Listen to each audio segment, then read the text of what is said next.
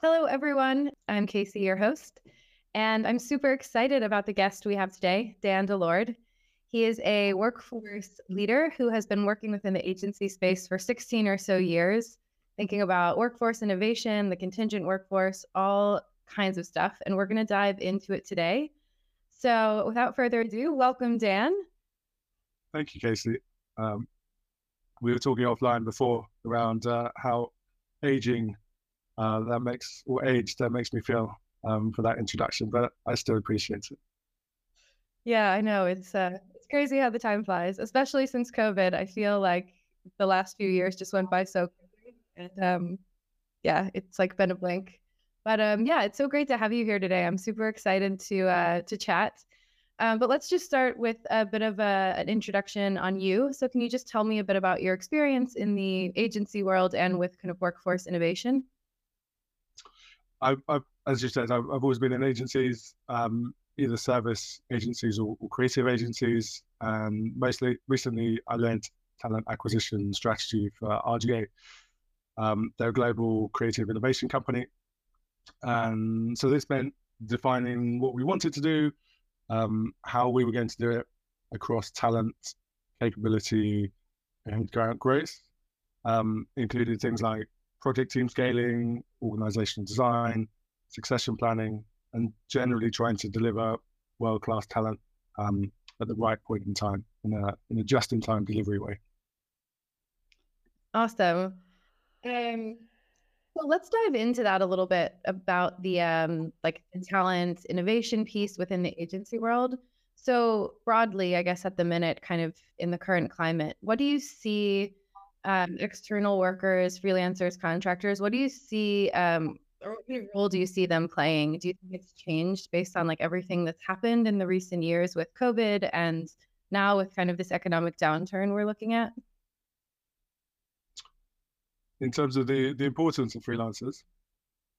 Yeah, the importance of freelancers, the freelance world generally, like have you noticed there be kind of like a surge in people going that direction just based on kind of experiences they've had maybe with layoffs or um, just kind of wanting to take control or maintain control, maybe coming out of this like flexible remote setup and then, you know, companies now kind of a little bit, some companies changing their tune. I know you were at RGA and they had a really flexible approach to kind of distributed creativity, but it seems that a lot of companies are kind of going a bit back on that. Um, so have yeah, have you kind of noticed any shifts uh, within the space? There's a, a, lot of shifts forwards and regressive at the moment. I think um, so. RGA, when I joined, talked about um, a, an approach to freelance, as in how you would staff a project. So you would probably have 20%, 25% flex in your project. Um, and then that was scaled out from an organizational perspective as well. And I, I think, as you said, there have been huge amounts of macro pressures uh, on that uh, over the years, and, and that kind of approach has changed. You know, I think the why freelance was always important is still is still valid um, to deal with capacity, uh, issues or bringing in specialized capability, um, particularly in changeable businesses like agencies. Um, that's that's never going to go away. Um, and to create some form of external bench. Um, there's, you know, we talk about agencies, we talk about also other service businesses, um, and the difference in multiples on salaries between marketing service businesses and consulting service businesses is probably like two or three times the difference. So being able to run an internal bench as you can in the consultancy versus um, not being able to do that in an agency business and having to work in different ways. Um, I think the, the, the change that's happened over the last few years is around unlocking talent everywhere and building distributed teams um, that's only a good thing in terms of the diversity of perspective that you can bring in. Um, and it also means that it, also talks to the fact that not all of the best talent is in permanent jobs. Um, they don't have to be. Um, they can be consultants, They can be career freelancers. They can choose much more around when they work.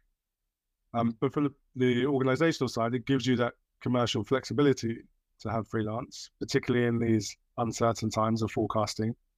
Um, yeah, there's very little market or investor or client confidence at the moment. So being able to change, dial up and dial down how you structure your business and how you structure your workforce is really important.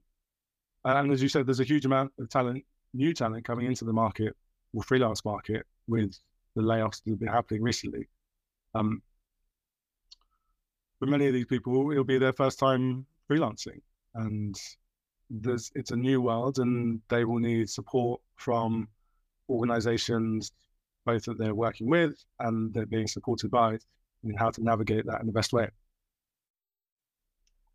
Yeah, that um that makes sense. And I, I feel like yeah, agencies are one of the the spaces I feel like that's been leveraging this freelance network and this external workforce for a long time. They've always been kind of like tapping into it, but it seems that there's even more of that now, just given, like you say, people are kind of turning to become like career freelancers or, you know, new different skill sets um, are kind of coming in to work in that way because they want more control.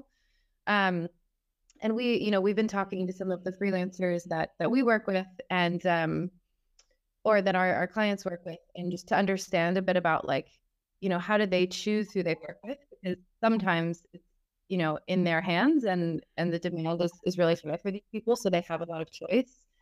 And what's interesting is, is you know even though this freelance workforce is growing i think a lot of companies still struggle to create strategies if you will for like how to deal with them and see them just as like this last resort um you know other resource versus like a pool of people. Um and so yeah i guess the conversation that's like come out of that um, that i that i've been seeing is kind of this idea of like freelancer retention or how you build a network a strong network of people that you know you can retire that you know want to work with you again and again. But it's it takes a lot of work to like create those relationships and ensure that you keep them within your talent pool. So from your perspective like what should agencies be doing to ensure they can you know retain if you will these people and you know, build these strong relationships, ensuring they have this super strong kind of like super force of, of freelancers um, on their bench when they need them. Well, I, agree with you that freelance now looks very different to freelance, uh, let's say 16 years ago when, when I was starting. Um, I remember having clients at that point who would put all of their freelancers in the basement with no windows. And there was a very kind of like us and them divide. Um, there was a, a, kind of a hierarchical structure to it rather than a, a, mutual appreciation of what each side was bringing to that. Um, so I think it's it's really key for organizations to be able to retain or, or rehire talent um, efficiently. Uh, I was on a, a, webinar this week. It came up that uh, the average US enterprise wastes $4.5 million in productivity by failing to preserve and share knowledge. And a huge amount of knowledge in agency businesses is based around people. Um, you know, what they're doing, what their role is, um, how they work together, how you form teams and collapse teams. Um, and I think how you understand people's skills and um, bring those together. So having a way to run your freelance operation that isn't just the kind of a whack-a-mole approach of there is a reactive need um, and we need to deal with that but as in it is a strategic arm of your workforce planning that is um, offers you a, a, way to work in different ways um, and build that cumulative intelligence of that part of your workforce so that every time you're not starting from scratch, um, you are always building on it. Um, and you can then continue to move quickly or with agility, which is a key advantage of, work, of what working with freelancers should bestow. Um, so I think if you don't have that set up to begin with, it makes that process of retaining um, and rehiring freelance talent all the more difficult.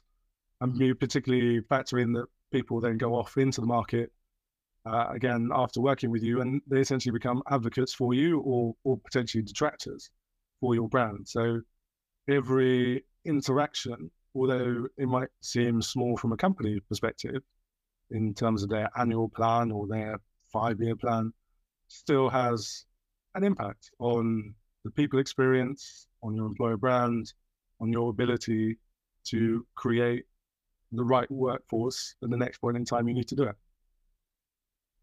Yeah, it's um it's interesting and I feel like there's a few different factors that come into play. Like one is creating relationships and like the basement thing is so real, isn't it? I feel like as well when I first started working that was like it was almost like sending people into like the supply closet or something. Just finding like a last resort desk that was yeah, totally separate. Um but yeah, we've got we've come so far and I think, you know, there's still work to be done and both on like educating people like what you know what the future of a workforce is and it it isn't just you know having a traditional maybe full-time permanent group and then a separate you know temporary group it's like the workforce is going to look very varied and understanding how to like deal with that from relationships or information sharing or all of those things is is key and then i think there's um you know another part of this which is like maybe part of this like direct sourcing conversation that's become very big in the industry, which is how do you maintain visibility and control within an organization to understand who you worked with before? And even with like all the technology we have, it seems like this is something companies still are like having incredible difficulty doing um, and main- uh, maintaining. Um, so like, have you had the experience with that, or maybe when you were at RGA, like, how did you guys like focus on gaining control and visibility and um, creating a more like seamless approach for all teams to kind of access the good talent or the, the specialized in demand skill sets that you needed? Or or was it something you guys also struggled with um, well again first of all I, totally agree with you that we're we are definitely moving to a more diversified way of engaging with organizations um, and, and also operating models, as we talked about earlier, for in terms of talent for them. Um, it's rather than what is their form of employment, the question is who is the best person for the job. And I totally believe that there will be more freelance volume and more freelance opportunity on the back of that. Um, there was an Upwork survey at the end of last year, um, which identified that nearly 60% of hiring managers that, use freelance in their organizations anticipated um, using an increased volume of freelance during the year ahead. So I think if you if you're an organization that that is comfortable in that space and and looking at the future of work through that lens, then um, there is only one direction of using more of it, but using it more intentionally. Um, and I think having the tools to do that is is a major challenge. Um, when I started at RGA, there was nothing essentially. There was um, there were some very talented people in the talent team, um, and there was Outlook inboxes and people's heads, and that's how stuff ran. And you know, we've managed, or we managed to get to a point of um, much more systemized approach, much more collaborative sharing across geographies. But there isn't one system that does everything. Um, and I think, you know, we we were lucky enough to work with Worksome and scale it out across EMEA and APAC. Um, but it, there is still always more that goes around in, certain, in terms of like the talent operation. So how do those systems integrate? Um, how do you automate that um, so that there is you're not just re- like adding capability here, but increasing the manual nature of what you're doing with systems that don't talk to each other.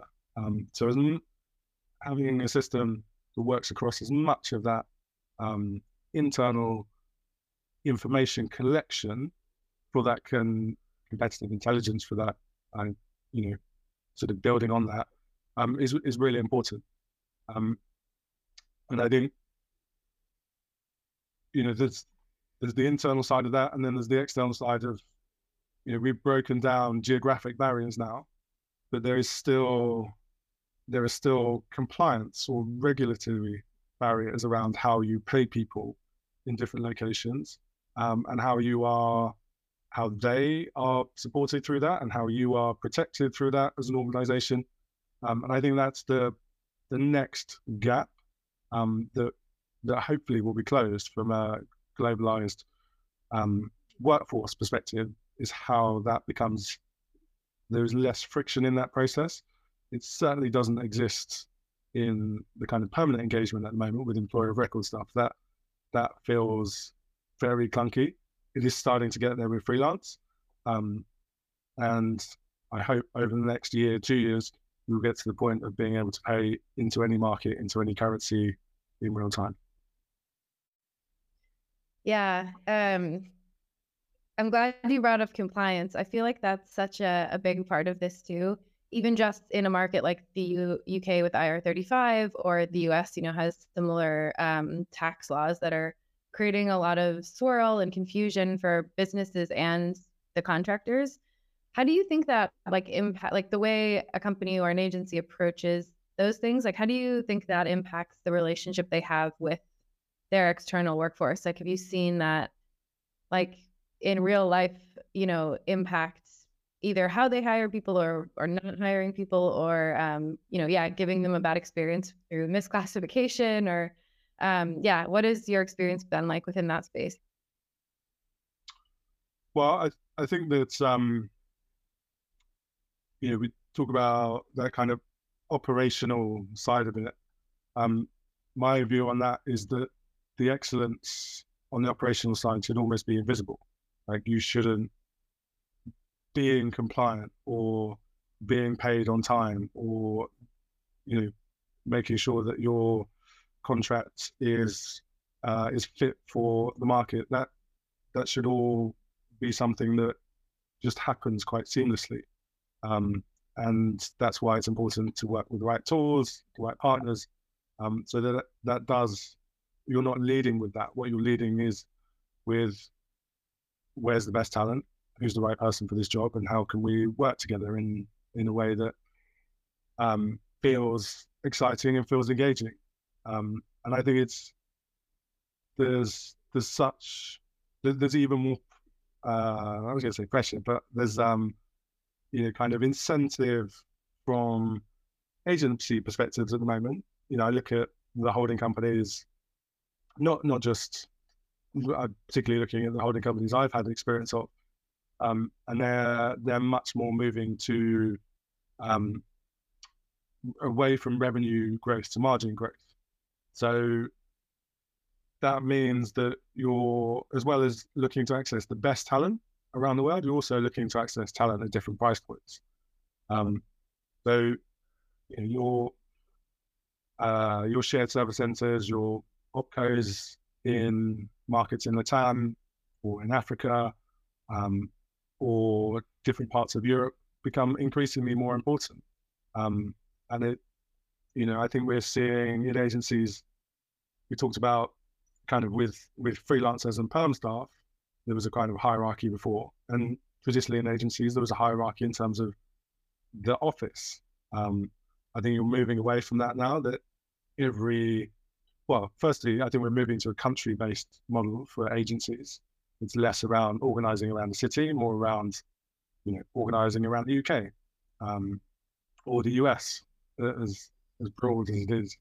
Um, but we're, you know, within that, there's democratization of um, different locations of your agency that each has a role to play, each is valuable, um, and each can contribute great talent to that. Um, I'm not sure that that answered all of your question, but no, I mean, it, but it's all it's all really true, isn't it? It's like we live in this globalized world in so many ways. I think we we learned a lot in the last few years. You you don't necessarily need to be in person. You can work with people anywhere, and you can access skill sets that you couldn't before if you lean into that. Um, but then there's all of this like regulation and, and compliance that can kind of get in the way, and it, it's such a shame. Like we shouldn't be letting that type of admin stop us from, you know, producing the best work. And I think especially within a creative industry, right? Like you often have clients that need things in, in multiple languages or, you know, need input from different um, yeah, different markets. And the fact that like we like we've in the past or even currently are like limited by, you know, whether it's like Brexit laws or um tax laws or or even just like fundamentally complicated payment terms um, just feels like a little bit arbitrary, but I feel like it actually is a real challenge that is kind of stopping some of uh some of that innovation from from coming to light. So yeah, I think it's I think it's something that um I don't know, it's definitely top of mind for I think the industry right now and um yeah, I think it's uh something we need to we need to solve and we need to solve quickly. But I think you you're you're totally right because the more time that we you put into that sort of granular operation, the less time you get to put into creating communities, creating experiences, creating a sense of purpose. Which, you look at the the permanent side of engaging talent in the business, th- those are all the things that are so front of mind at the moment. Um, you know, m- much more long term thinking around personal development um, and um, shared behaviors and purpose. And you know, I'm I'm very aware from having done that over multiple markets of the the distinctions that you have to have between a freelance workforce and a permanent workforce. But um, it's not around offering benefits to freelance workforce, but how, how do you facilitate a, a benefit or the right involvement in the right kind of environment and, and behaviors. So, you know, I think I hope that there there is progress on the compliance piece because I, I think the more interesting questions are around like what does it mean for someone to be part of your freelance network? Um, and what does that entitle them to? How do they feel about it? Um, and there's, there's still even within all of the regulation that happens, there's still a whole bunch of stuff that you can do. Um, and I think that will help organizations stand out so that freelance isn't this overly practical uh, mechanism. It's part of their overall workforce strategy and means that it's people want to be a part of their business in a freelance capacity. Yeah, absolutely. Um, so yeah, I guess why we're talking about these kind of things we want to see happen in the future, like what are some of your predictions for this space? Like what are you hoping to see happen in the next few years? Um, and maybe what are you, yeah, like excited, like what trends are you kind of excited about that are already happening? Um, yeah, within the agency space and just generally like the workforce space. Well, I think it's this sort of model is, is definitely here to stay. Um,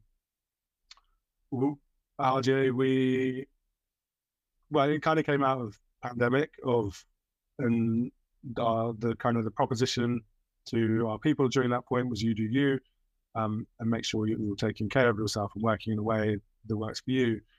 Um, part of that was working where you need to work, and that has evolved now into a more symbiotic approach that the company is taking around the distributed creativity model. Um, and it, it factors in a whole bunch of the stuff that we've been talking about earlier around accessing talent um, and moving to country models uh, and looking at price points.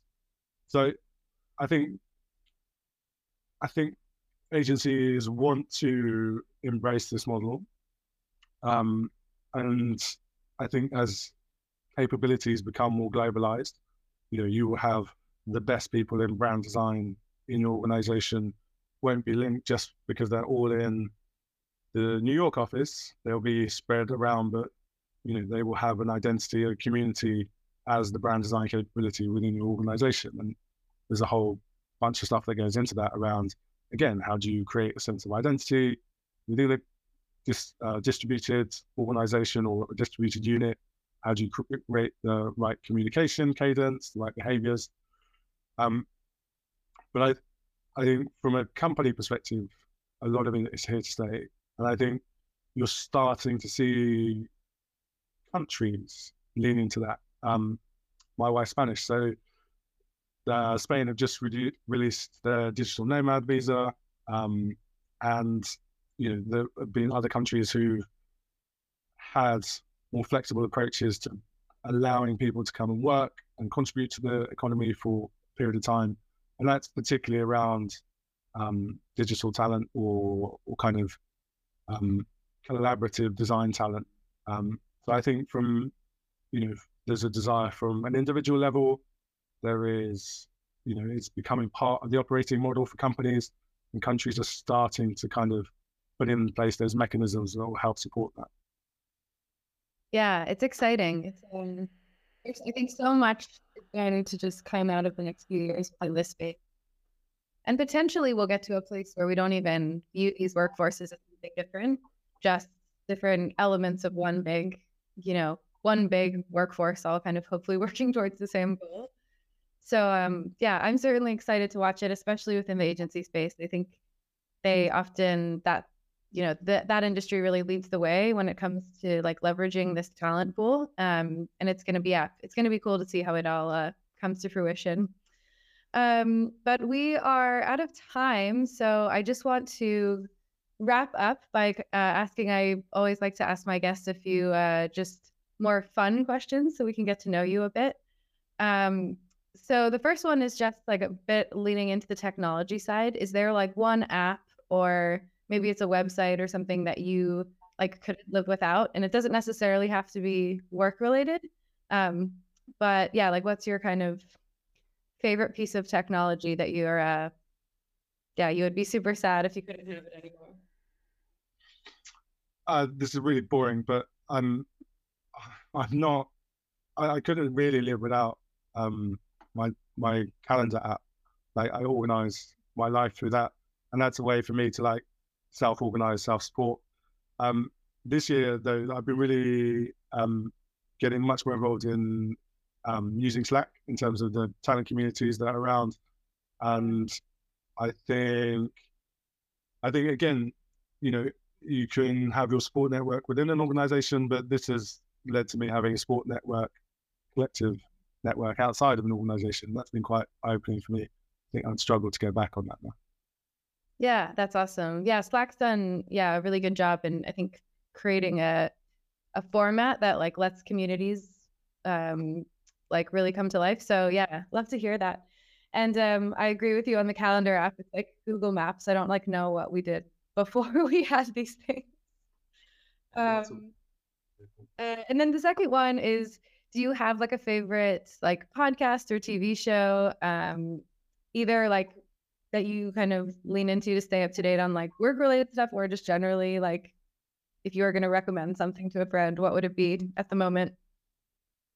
Well, it, as we touched on earlier, it, it doesn't translate to every location because uh, it's UK based, but I'm really into Race Across the World, the moment, which is on iPlayer.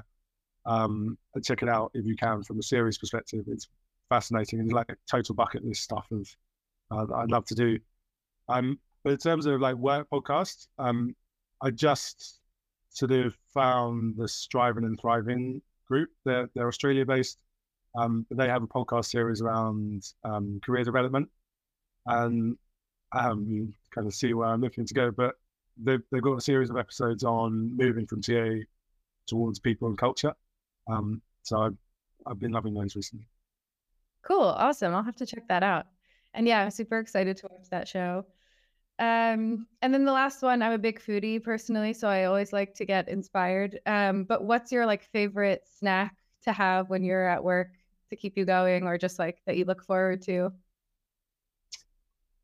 So I, I'm a foodie as well, and I, I like nice food, but I, I love cooking.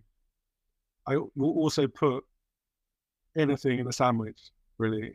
Um, so, and it could be leftovers, it could be like very random uh, mixes. So, I don't think like my eating habits at home are sort of, you know, they're they're kind of like more interesting than um, tasteful. I think. Okay, what's like the most interesting sandwich you've made recently?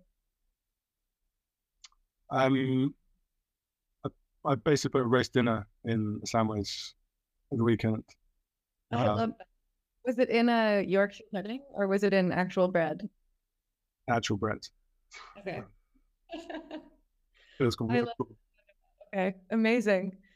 Um, all right, well, I guess that wraps it up. But uh, thank you so much for joining me today. This has been really fun, and um, yeah, I can't wait to continue the conversation in the months to come and see if if all of this stuff comes to to be reality. Um, and yeah, good luck to you.